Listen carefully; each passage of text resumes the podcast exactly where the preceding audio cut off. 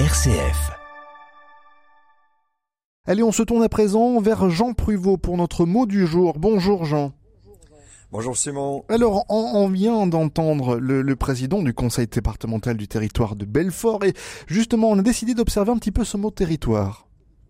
Ben oui, alors il suffit de consulter ce mot dans le trésor de la langue française achevé par le CNRS en 1994, ce mot qui nous paraît tout d'abord sans grande difficulté. Et là, alors on est convaincu qu'il n'est pas un mot anodin, il bénéficie en effet d'un énorme article prouvant qu'il s'agit d'un terme de grande ampleur. Alors raison de plus euh, pour en arpenter la surface et en rechercher l'enracinement. Oui, oui, oui. Alors, en effet, c'est vrai que de prime abord, puisqu'on reconnaît le mot terre dans sa morphologie, on n'est pas d'emblée, si je puis dire, en terre inconnue, Jean. En effet, Simon.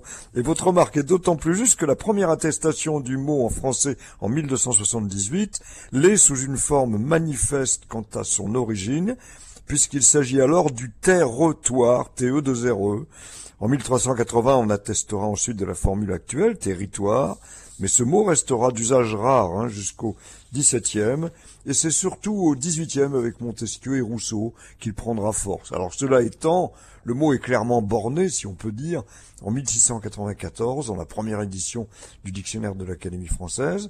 Voici la définition qui est alors donnée. Espace de terre dans lequel s'étend une seigneurie ou une juridiction et avec pour exemple le territoire d'une baronnie, d'une châtellerie, la sentence de ce juge est nulle, il l'a donné hors de son territoire, un évêque n'a point de droit de conférer les ordres hors de son territoire. Et on précise même que lorsqu'un évêque dans son diocèse permet à un autre évêque de faire certaines fonctions épiscopales, on dit qu'il lui donne, qu'il lui prête territoire.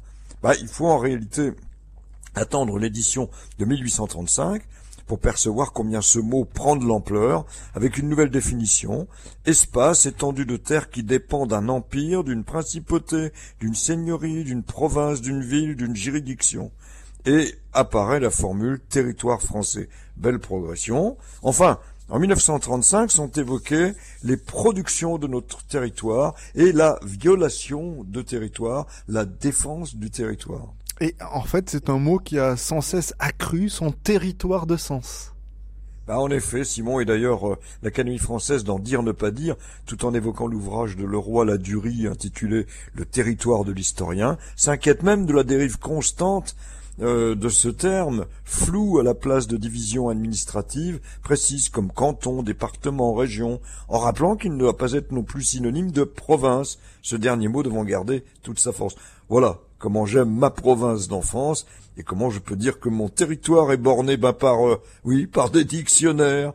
Ce sont des portes sur l'infini. Hein. Merci beaucoup Jean Privot, à demain.